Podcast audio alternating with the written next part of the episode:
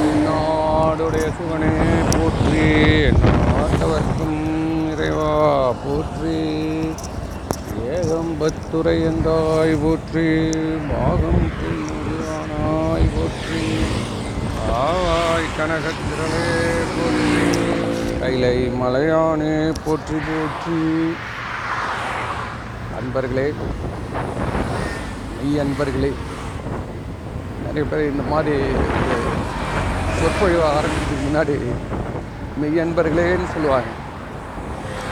அது என்னன்றது தெரிஞ்சுக்கணும் ஏன்னா அதில் அவ்வளோ பெரிய மீனிங் இருக்குது இப்போ சாதாரணமாக நம்ம இலக்கிய மேடைகளிலோ அரசியல் கூட்டங்களிலோ வேறு எங்காவது அலுவல் சம்மந்தம் பேசுகிறப்ப கூட டிஆர் சொல்கிறோம் டிஆர் காமெண்ட்ஸ் அன்பர் அன்பானவர்களே. ஆனால் மெய்யன்பர்களே அப்படின்னா உண்மையை விரும்பும் அன்பர்களே அர்த்தம் எது உண்மையான பொருளோ? மெய் அன்பர்களே என்னன்னா ஒன்று மெய்யான அன்பர்கள். இறைவன் மீது மெய்யான அன்புடையவர்கள் மெய்யன்பர்கள் அது ஒரு அர்த்தம். ரெண்டாவது மெய்யை மட்டும் விரும்புவர்கள் பொய்யை விரும்பாதவர்கள். புரியுதுங்களா? அதனால் அன்பர்களுக்கும் மெய் அன்பர்களுக்கும் நிறைய வித்தியாசம் இருக்குது மெய்யை விரும்புபவர்கள் ஞான பொருளாகிய இறைவனை மட்டும் விரும்புவார்கள் மெய் அன்பர்கள். மற்றவெல்லாம் அந்த நேரம் இருப்பான் போயிடுவான். யாருக்கு அவன் வேலை ஆகிற வரைக்கும் அவன் அன்பராக இருப்பான். அதுக்கப்புறம் இப்போலாம் இப்போ போகிறதில்ல சார். அவங்க நடவடிக்கை எனக்கு பிடிக்கல சார். அவ்வளோதான் முடியும் நம்ம வாழ்க்கையை திரும்பி பார்த்தோம்னா பல இடங்கள்ல நம்ம போயிருப்போம். நமக்கு அதில் நிலைத்த உண்மை பொருள். நிலையாக நமக்கு சப்போர்ட் பண்ணலைன்னோ விலகிடும். அதனால தான் இந்த உண்மை பொருள்ன்றது என்றைக்குமே உண்மையாக இருக்கிறது தான் உண்மை. மற்றதெல்லாம் மாயை பொருள் பொய் பொருள். அந்த மெய்யை யார் விரும்புகிறானோ அவன் மெய் அன்பர்கள் அவனுக்கு இப்போவே அந்த அவேர்னஸ் வந்துருச்சுன்னா மெய் அன்பர்கள் மெய்மை பொருளான இறைவனை விரும்புவர்கள் பொய்யை விரும்பாதவர்கள் உண்மையான பொருளை விரும்புவர்கள். ஆகிய உங்களுக்கு நான் ஏற்ற ஏற்கனவே நான் சொன்னதுபடி நம்மளுடைய கஷ்டம் தீருவதற்கு கடவுள் என்ன பண்ணுறாரு ஒரு என்ன பண்ண வைக்கணும்?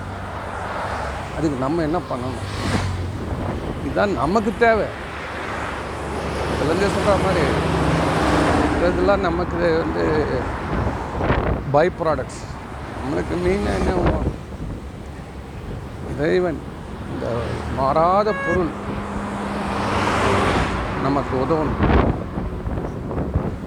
கூட இருக்கவன் உதவல சார் ஒரு ஒரு நேரம் மனைவியை கூட அவங்களால உப உதவி பண்ணாமல் போயிடும். கணவனால் மனைவிக்கு உதவணும் அதே மாதிரி சகோதர சகோதரிகளால் உதவி பண்ண முடியாது நண்பர்களால் ஒரு நேரத்தில் வர முடியாது நம்ம வச்சிருக்கிற பணமே கூட ஏடிஎம்மில் திடீர்னு காசு வராது. நடு வழியில் நின்றுட்டுருப்போம் அங்கே இருக்கிறவன் அந்நேரம் பார்த்து ஏடிஎம் கார்டெலாம் ஒர்க் ஆகல சார். சும்மானாலும் சொல்லிடுவான். அவன் வந்து கேஷ் பில்லு போடுறதுக்கு கேஷாக கொடுத்துருங்க சார். இல்லைனா மூணு பர்சன்ட் போடுவான். ஏதோ ஒன்று மட்டும் ஸோ அந்த பணமும் நமக்கு உதவாது. சொத்தும் உதவாது. நம்ம உடம்பே நமக்கு உதவாது. என்னவோ நேற்று வரைக்கும் நல்லா இருந்தது இன்னும் இந்த பிசினஸ் அங்கே போனால் அவன் எத்தனை நாளாக இந்த மாதிரி இருக்குது? இல்லையே இது ரொம்ப நாளாக உங்களுக்கு இருக்கணுமே. இந்த உடம்பு நம்மளை ஏமாத்திடுச்சு. அதனால தான் அதுக்கு வேடிக்கையான பொருள் மெய்யின்னு வச்சுருக்காங்க. அது உண்மையிலே பொய் பொருளாம் அதை மெய் மெயின் பிடிச்சின்னு இந்த உயிர் தொங்கிட்டு இருக்குதுடா. அதனால் அது வந்து மெய்யின்னு ஒரு பேர் வச்சுட்டு அது உள்ள மறைப்பொருளாக பொய்ன்னு வச்சிட்டாங்க. அதெல்லாம் நம்ம எதுக்கு தெரிஞ்சுக்கணும்னா தெளிவு சார். நம்மளுடைய தெளிவு தீர்க்கமான பார்வை குழப்பமின்மை.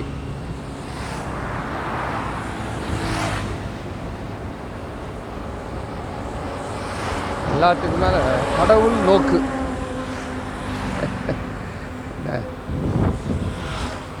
இப்போது இப்போ எதிரில் ஒரு வேன் போச்சுங்க இப்போ வாக்கிங் போயிட்டுருக்கேன். எதிரில் ஒரு வேன் போகுது. அந்த வேனில் மேலே எழுதியிருக்கான். வேனுக்கு பேர்.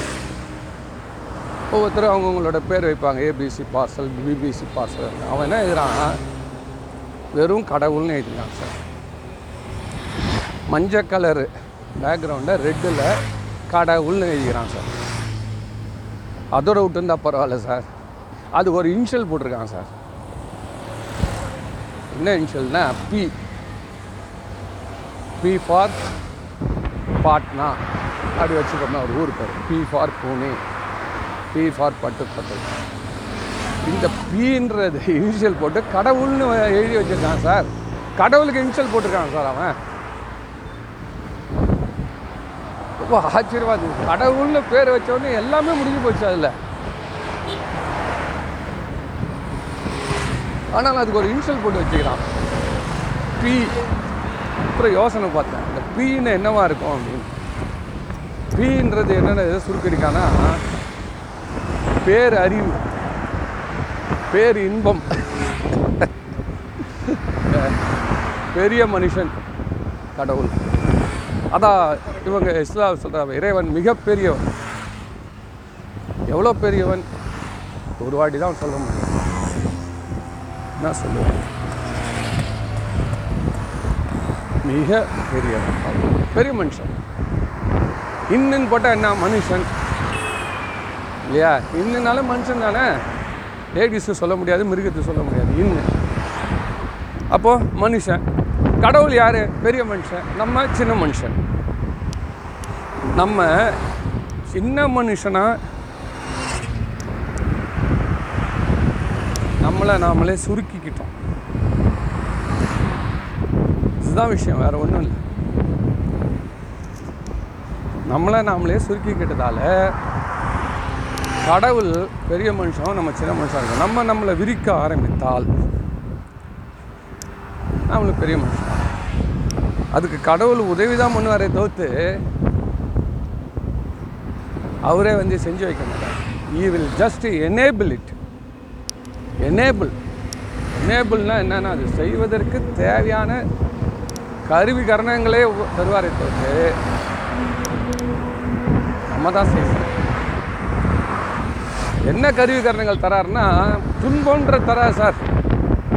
இப்போ ஒரு பழமொழியை பார்த்தேன் சார் உண்மையிலேயே ரொம்ப மனசு ரொம்ப ஆச்சரியமாக இருந்தது. இப்படிலாம் கூட வெளிநாட்டில் திங்க் பண்ணியிருக்காங்க. வெஸ்டர்ன்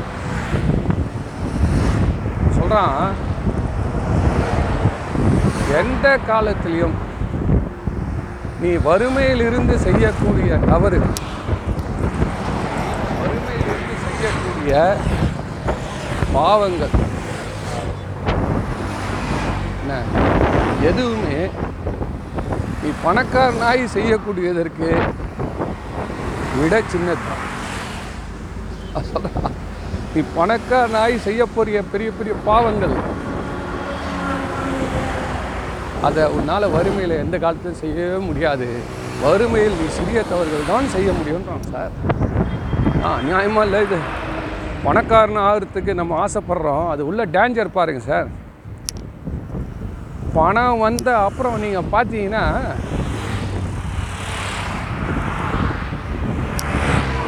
யார் ஃபஸ்ட்டு வந்து ஒய்ஃபை டைவர்ஸ் பண்ணிடுவாங்க சார் அது வரைக்கும் கூட ரெண்டு பேரும் ஒத்துமையாக இருப்பாங்க. வீண் சகவாசம் வந்து சேரும். சார் நான் நல்லா யோசனை பண்ணி பாருங்க.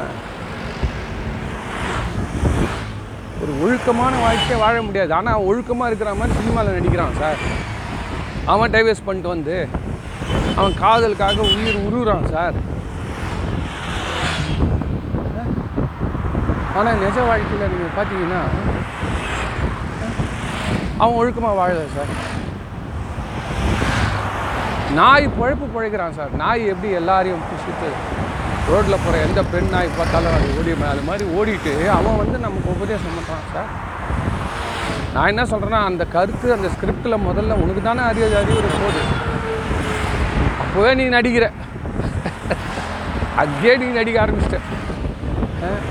அந்த கதையை நீ வந்து உயிருக்குள்ளே ஏற்றிக்கல உன் உணர்வுக்குள்ளே ஏற்றிக்கல ஏதோ மூணு உள்ளே ஏற்றிக்கினேன் சதையை வரைக்கும் வச்சு நடிச்சுன்னு இருக்கான்.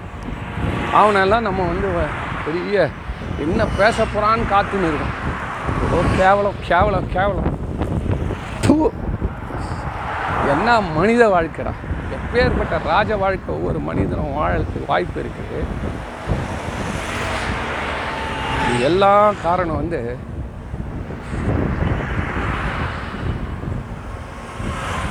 சிந்திக்காதது தான் எவ்வளோ ஞானிகள் எதையோ எழுதி வச்சுட்டு போனான் ஏன்னா நீ அனுபவிச்ச நீ போகி தானே யாம் பெற்ற பெருகை யாம் பெற்ற இன்பம் பெருகை வையகம். இப்படிலாம் இப்படியெல்லாம் வந்து ஏன் அவங்க வந்து எந்த ஒரு விருப்பு வெறுப்பு இல்லாதவன் இறக்கத்தில் பாடுறான் சார். இறக்கத்தில் தன்னுடைய வா- குறிப்புகளை சொல்லிவிட்டு போகிறான் அடப்பாயிலா லைஃப்பில் என்னன்னா பணம் வேணும் சார். கண்டிப்பாக பணம் வேணும். அது வந்து ஒரு பை ப்ராடக்ட் தான். தேவை என்னன்னு கேட்டிங்கன்னா முயற்சி. எதை நோக்கி முயற்சி? எதை நோக்கி முயற்சி? அறத்துடன் கூடிய வாழ்க்கை. அது அருள் வாழ்க்கை பொருள் வாழ்க்கை. அறம் இருக்கணும். கொஞ்சம் அப்படி தப்பி போச்சுங்க சரி குறைச்சிக்கோ இனிமேல் ஆனால் உன்னுடைய பயிற்சி நோக்கம் எதை பற்றி இருக்கணும்? மேலும் மேலும் தூய்மை அடைந்து போகிறதே இருக்கணும். அதனால் என்ன சார் எனக்கு நன்மை அப்படின்னா பொட்டு பொட்டு பொட்டுன்னு தூக்கு போட்டு சாவறானுங்க சார் இப்போ. இந்த காலத்து பிரச்சனையை சொல்லிடுறேன் பெரிய பெரிய தொழிலதிபர்லேருந்து திரைப்பட தயாரிப்பாளர்லேருந்து நடிகைகள்லேருந்து நடிகர்கள்லேருந்து எல்லாம் பட்டு பட்டு பட்டுன்னு போகிறான் நியாயமா இல்லை? சில நடிகைகளை அவன் கணவனே கொண்டுடுறான் ஏன்னா அந்த மாதிரி இடத்துல போய் சேர்றா அவள் அதுவே இல்லை. குறிப்பாக சொல்லக்கூடாது. இருந்தாலும் சொ சொல்கிறேன் சின்ன திரையில் ஒரு பெரிய நல்ல பாப்புலரான இருந்த ஒரு நடிகை. அவளுக்கு இல்லாத கனவுனா கிடைக்காதவனா? ஒன்றுமே தொழிலே செய்யல சார். ஒருத்தன் அவங்ககிட்ட போயிட்டே விழுகிறா சார். ஏன்னா அவன் வச்சுங்கிற காரு அவன் வாழ்க்கிற லைஃப் ஸ்டைல் ஆ நியாயம் இல்லை இது. எதுவுமே பார்க்கல சார். ஏங்க ஒரு கம்பெனி போனால் தெரியாது. அவன் கம்பெனியில் என்னவா இருக்கா? ஏதா இருக்கா? நேராக விட்டும் போய் பெரிய ஃபைவ் ஸ்டார் ஹோட்டலில் ஒரு கோடி ரூபாய் காரில் போய் இறங்கி ஒரு லட்ச ரூபா செலவு பண்ணுறான்னு வச்சுக்கோங்களேன். ஒன் ஈவினிங்க்கு முடிஞ்சுது. முடிஞ்சது அவ்வளோதான் அப்போது எனக்கு என்ன வந்து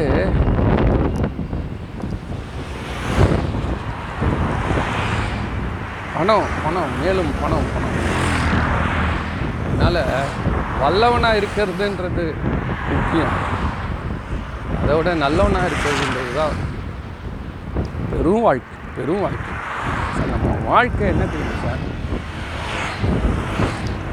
பெரிய மனுஷன் ஆகணும் சார். அவ்வளோதான் சார். பெரிய மனுஷன்னா கடவுளுக்கு நிகராக வாழணும். கடவுளுக்கு நிகராக வாழணும்னா ஆமாம் கடவுளுக்கு என்ன குறைச்சல்? கடவுளுக்கு என்ன குறைச்சி? இன்னைக்கு கூட விஜய் ஆண்டனி ஒரு ட்வீட் போட்டிருக்காரு. விஜய் ஆண்டனி ஒரு ட்வீட் போட்டிருக்காரு. அதில் என்ன போட்டிருக்காரு? கடவுளே ஜாதி மத வேறுபாடு இல்லாத ஒரு உலகம். கொடு. வறுமை துன்பம் இந்த மாதிரி இல்லாத ஒரு உலகம் கொடு. போர்க்களம் அமைதியின்மை இல்லாத ஒரு உலகத்தை கொடுத்துட்டு அது உள்ள நீ வந்து உட்காருன்ற. அது உள்ள நீ வந்து வாழு. அப்படின்னு ஒன்று போட்டிருக்காரு. அதுக்கு நான் ஒரு ரிப்ளை போட்டேன். கடவுளை ஏன் டிஸ்டர்ப் பண்ணுறீங்கன்னு எங்கேயோ இருக்க நிம்மதியாக இருக்காரு இருக்கட்டும் அவரை டிஸ்டர்ப் பண்ணார். அவர் ஈழ்த்துன்னு வந்து உனக்கு ஏன் அவ்வளோ ஒரு வெறி? இப்படி படைச்சேன் சொல்லு அவரை விட்டுரு அவரு அவரு வந்து நம்ம வந்து அவருடைய லெவலுக்கு வரணும் சார் அவராக ஆக முடியாது. லெவலுக்கு வரணும். எப்படின்னா ஒரு தகப்பன் தான் குழந்தைகிட்ட தான் சின்ன வயசுலேருந்து கொடுத்த பணத்தை சேர்த்து கொஞ்சம் கொஞ்சமாக சேர்த்து எடுத்துன்னு வந்து ஒரு பத்தாயிரம் ரூபாய் சேர்த்து வச்சுக்கோங்களேன். அதை எடுத்துன்னு வந்து காட்டுறது மகிழ்ச்சியாக இருக்குமா? அந்த பையனுக்கு இன்றைக்கி தேதிக்கு ஒரு பதினெட்டு வயசு. பத்தாயிரம் ரூபாய் தந்து காட்டுறான். அது மகிழ்ச்சியாக இருக்குமா? இல்லை இன்னொரு தகப்பன் அவன் பையன் தானாகவே தன்னுடைய திறமையினால் ஏதோ ஒரு ஆப் டெவலப் பண்ணுறான் சார். அல்லது ஒரு டிசைன் போடுறான் சார். அதனால் இல்லை ஒரு மியூசிக் போடுறான் சார். அதில் ஏதோ ஒரு தொழில் செய்கிறான் சார். அந்த தொழில்னால அவன் கையில் ஒரு 10000 ரூபாய் வந்து வருமானம் வருது சார். அதை கொண்டு வந்து காட்டுறது பிடிக்குமா? இன்ஃபேக்ட் அப்பா கிட்ட ஏற்கனவே பேக்கெட்டில் ரெண்டு லட்ச ரூபா வச்சுக்கிறேன் பையனுக்கு கொடுக்கறதுக்கு வச்சுங்கிறாரு அப்போ இவங்க ரெண்டு பேரும் 10000 ரூபாய் எடுத்து வந்துறான் காட்டுறான். அப்போ அவருக்கு யாரை பிடிக்கும்? தனக்கு ரெண்டு லட்ச ரூபா வந்ததுக்கு காரணம் தன்னுடைய உழைப்பு சேமிப்பு அல்ல. உழைத்து உழைத்து உழைத்து அதில் சேமித்தது. அடிப்படை வந்து சொந்த உழைப்பு. இந்த சீன பழமொழி மாதிரி தான் நிறைய பழமொழி சூப்பராக இருக்குது சார். உண்மையிலே அவன் வந்து சொல்கிறான் ஒரு பிச்சைக்காரனுக்கு ஒரு மீனை பிச்சை போடுவதை விட தூண்டிலில் மீனை பிடிப்பது எப்படி என்று கற்றுக்கொடு. இதுதான் கடவுளும் சொல்கிறாரு சும்மா சும்மா எங்கிட்ட வந்து நச்சு பண்ணாத. நை நை நை நை. ஒரு ஒரு நாளை உனக்கு கொடுக்குறனே அதுவே நான் உனக்கு போடுற மீன் தான். புரியுதா? அதனால் பெரியவங்களாம் என்ன சொல்லி வச்சு இத்தனை வருஷம்லாம் போயிருக்கிறாங்க? எந்த விருப்பு வெறுப்பு இல்லாமல் ஒருத்தன் ஒரு கருத்து சொல்கிறான்னா அது சத்தியம் சார். கருணையினால் எவன் எது சொன்னாலுமே சத்தியம். வெள்ளை மனசோட கருணையோட உங்ககிட்டருந்து எதையும் அபகரிக்கணுன்ற எண்ணம் இல்லாமல் எது சொல்கிறானோ ஏன் உன்னையே அபகரிக்கக்கூடாது. உன்னை என் மதத்தில் சேர்த்துக்கிறேன் அபகரிக்கக்கூடாது. உன்னை நான் சேர்த்துட்டேன்னு நான் போய் எங்கேயும் பெருமடிக்கக்கூடாது. ஒரு ஆன்மாவை உயர்த்தினேன்ற சந்தோஷத்துக்காக. காலத்தில் ஆண்டு காலத்தில் ஒருத்தர் ஏற்பனேன் அப்படின்றது அந்த சந்தோஷம் தான் குருமார்கள் சிஷ்யர்களுக்காக அந்த பரம்பரை உருவாக்கணும் இன்றைக்கே எத்தனையோ சிஷ்யர்கள் உருவாகி கொண்டு தானே இருக்காங்க. ஏதோ அந்த இரநூறு வருஷம் முன்னாடி இந்த தூரம் போயிடுச்சு. இப்போ நானே ஒருத்தர் பேசிக்கிறேன் சார் எத்தனை குருமார்கிட்ட நான் வந்து உபதேசம் வாங்கியிருக்கேன்? இல்லைன்னா என்னால் இதை பேச முடியுமா? ஏன்னா நானும் ஏதோ ஆஃபீஸ் போனேன் வந்தேன் ரிட்டையர் ஆனேன். தினமலர் படித்தேன் டிவியில் டிபேட்டு பார்த்தேன் கிரிக்கெட்டு பார்த்தேன் சுகர் மாத்திரை போட்டால் ப்ரீப் மாத்திரை போட்டால் வாக்கிங் ஒரு நாலு வருஷத்தில் கை கால் வந்து சேர்த்தேன். இவ்வளோதான் இதுதான் லைஃப் அப்படி இல்லாமல் இந்த கருத்துக்கள் எல்லாம் நான் வந்து கடந்த இருபத்தஞ்சி வருஷமாக அலைஞ்சதோடைய பலனை நான் சொல்லத்துக்கு எனக்கு. ஒரு ஆவல் வருது. யார் யார் கேட்குறாங்க யார் வீட்டு சொல்ல கேட்குறது தெரியும் என் வீட்டு பசங்க கேட்கலாம். யாரோ ஒருத்தர் ஏன்னு கேட்டால் யாருக்கு இறைவன் திருவுளம் கூட்டியிருக்கானோ அந்த சுச்சுவேஷன் வந்திருக்குது அவனுக்கு கேட்கணும் நின்று கேட்கணும். இப்போ ரோட்டில் போகிறோம் எவ்வளோ பாட்டு கேட்குது எவ்வளோ. நமக்கு பிடிச்ச பாட்டு வரப்போ அப்படியே நின்று அது மாதிரி இறைவன் யாரை வந்து அந்த பக்குவ நிலையில் கொண்டாடுறானோ அவன் தான் இதை கேட்பான்.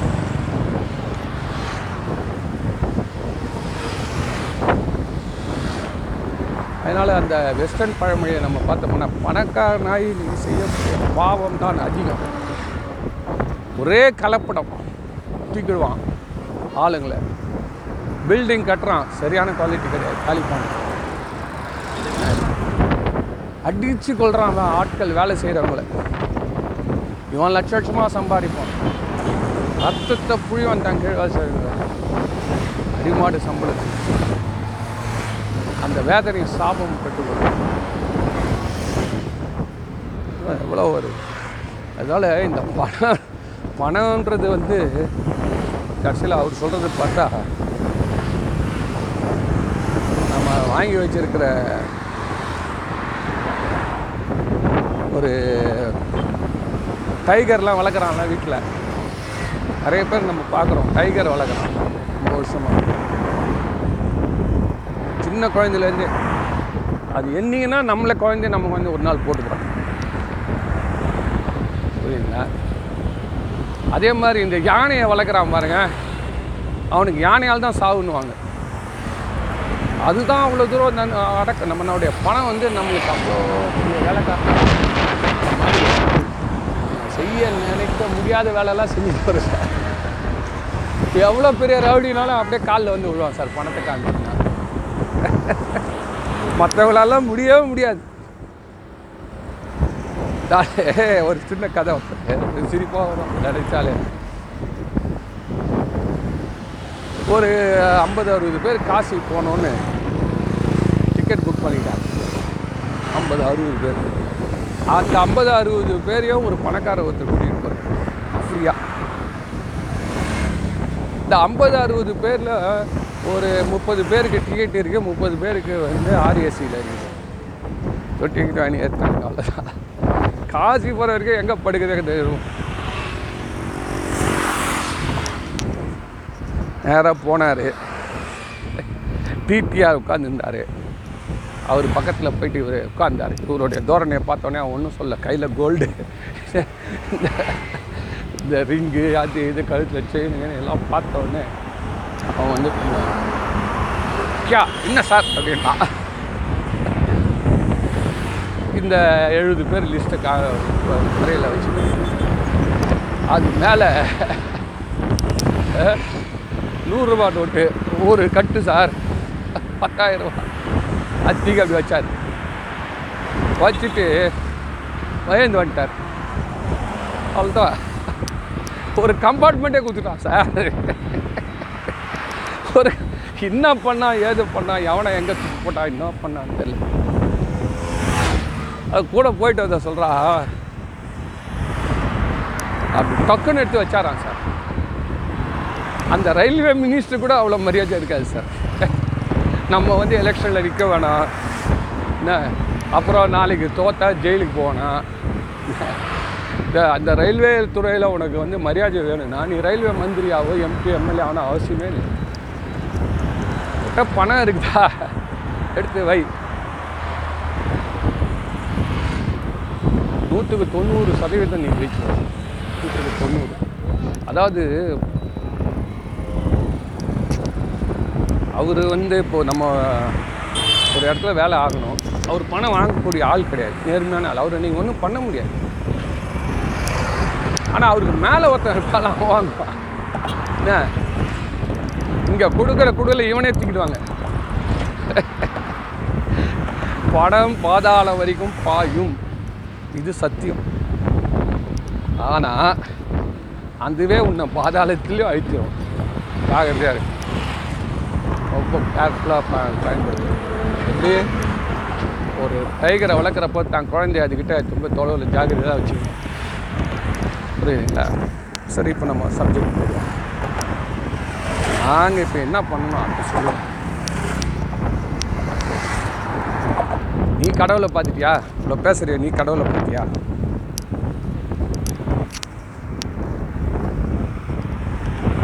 அதாவது காரைக்கால் அம்மையார சொல்கிறாங்க அன்றே நீ திருவுருவம் காணாது ஆட்பட்டேன். இன்றைக்கும் நான் பார்க்கல. நான் என்னைக்கு தான் பார்க்க போகிறேன்றாங்க கடவுளோட அருள் கடவுளோட அருள்னால மாம்பழம் வர வச்சாங்க. தான் நினச்சபடி உடலை பேயாக மாற்றிட்டாங்க. என்ன?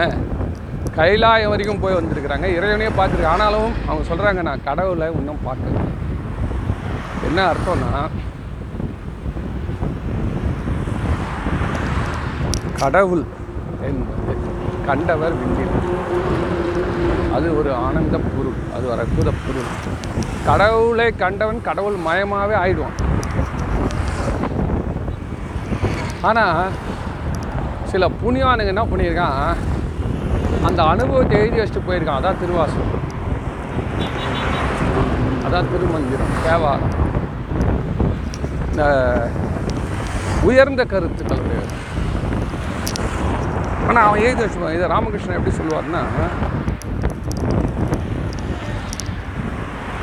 ஒரு பெரிய தேன் பாலும் கலந்த ஒரு கடல்.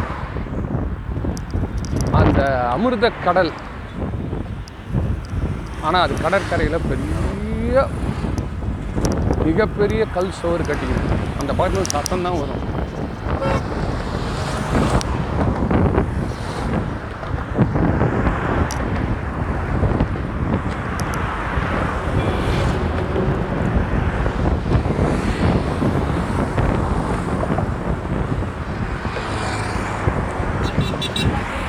சார் சார் பார்க்கிங் லைட் போடுங்க parking parking light parking parking light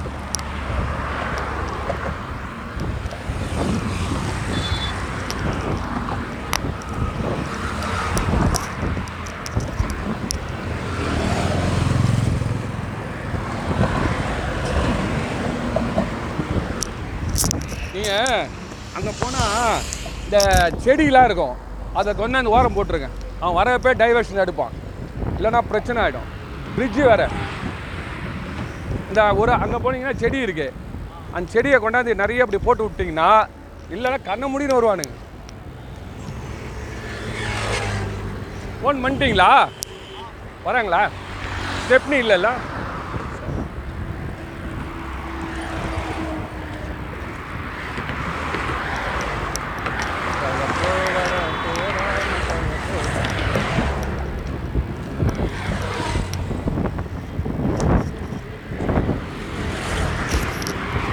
இப்போ கூட ஒரு வண்டி நின்றுட்டு இருக்குது நல்ல பிரிட்ஜு மேலே டயர் ஃபுல்லாக கிழிஞ்சிருக்குது அது ரெண்டு பசங்க அதை சுற்றி சுற்றி வந்துட்டு அதுக்கு வந்து ஒரு பார்க்கிங் லைட்டு இண்டிகேட்டர் கூட போடாமல் நிற்குது வண்டி.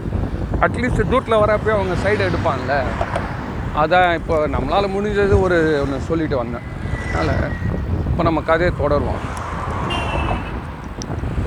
இந்த மாதிரி திருமந்திரம் தேவாரம் இந்த மாதிரி இதெல்லாம் அவங்க வந்து வழி சொல்லிட்டு போகிறப்போ இந்த ராமகிருஷ்ணருடைய கதையில் வந்து பெரிய பார்க்கடல் அந்த பக்கம் இருக்குது பெரிய செவரு இருக்குது ஜனங்க எல்லாரும் அந்த சத்தத்தை கேட்டு அது பக்கத்தில் என்ன இருக்குது என்ன இருக்குன்றாங்க. ஒரு ரிஷி ஒருத்தர் வந்தார். அவருங்க சொல்லி தன்னுடைய தவ வலிமையினால் அப்படியே மேலே பறந்து அப்படியே எழுந்து அந்த செவுத்தில் போய் உட்கார்றாரு. அப்புறம் அந்த பக்கம் இருக்கிற அந்த கடல் நீரை தொட்டு நாக்கில் வைக்கிறாரு. ஆ இவ்வளோ இன்பமா சொல்லி அப்படியே குச்சிட்டாரு இங்கே இருக்கிறவங்க ஐயா என்ன கண்டிங்க? சொல்லுங்கன்னா அவன் உள்ளே போயிட்டான். இந்த மாதிரி ஒரு மூணு பேர் வந்து வந்து போயிடுறாங்க. ஒரே ஒரு முனிவர் மட்டும் என்ன பண்ணாரா மேலே ஏறி அந்த செவுத்து மேலே ரெண்டு பக்கம் கால் போட்டு உட்காந்துனாரா இப்படி விழாவா அப்படி விழாவா அதுக்கப்புறம் கொஞ்சோண்டு அந்த பார்க் கடலை எடுத்து கொஞ்சம் சுவைச்சு பார்த்தாராம். ஆஹா இவ்வளோ அருமையாக இருக்குதேன்னு.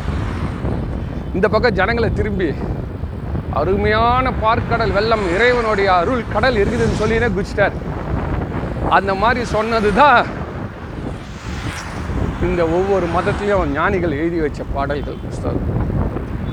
புரியுதுங்களா? அது அவ்வளோ ஹைட்டில் போனால் தான் அது நம்மளுக்கு புரியும். ஆனாலும் இப்படி போடான்னு சொல்லிட்டு போயிருக்கிறான். அந்த புஸ்தகத்தை கையில் எடுத்ததாலே நம்மளுக்கு வந்து போயிட முடியாது அதோடைய சுவையை தெரிஞ்சிட முடியாது நம்ம பெருமை அடிச்சுக்க முடியாது. நான் இந்த மதத்தில் இருக்கிறேன் என்பதாலே நம்ம அந்த பார்க்கடை ரீச் பண்ணிட்டோம்னு சொல்ல முடியாது. புரியுதுல்ல? அதுதான் இதோடைய சுருக்கம். தொடர்ந்து நாளை பேசுவோம். ஓம் சொல்லுங்கள்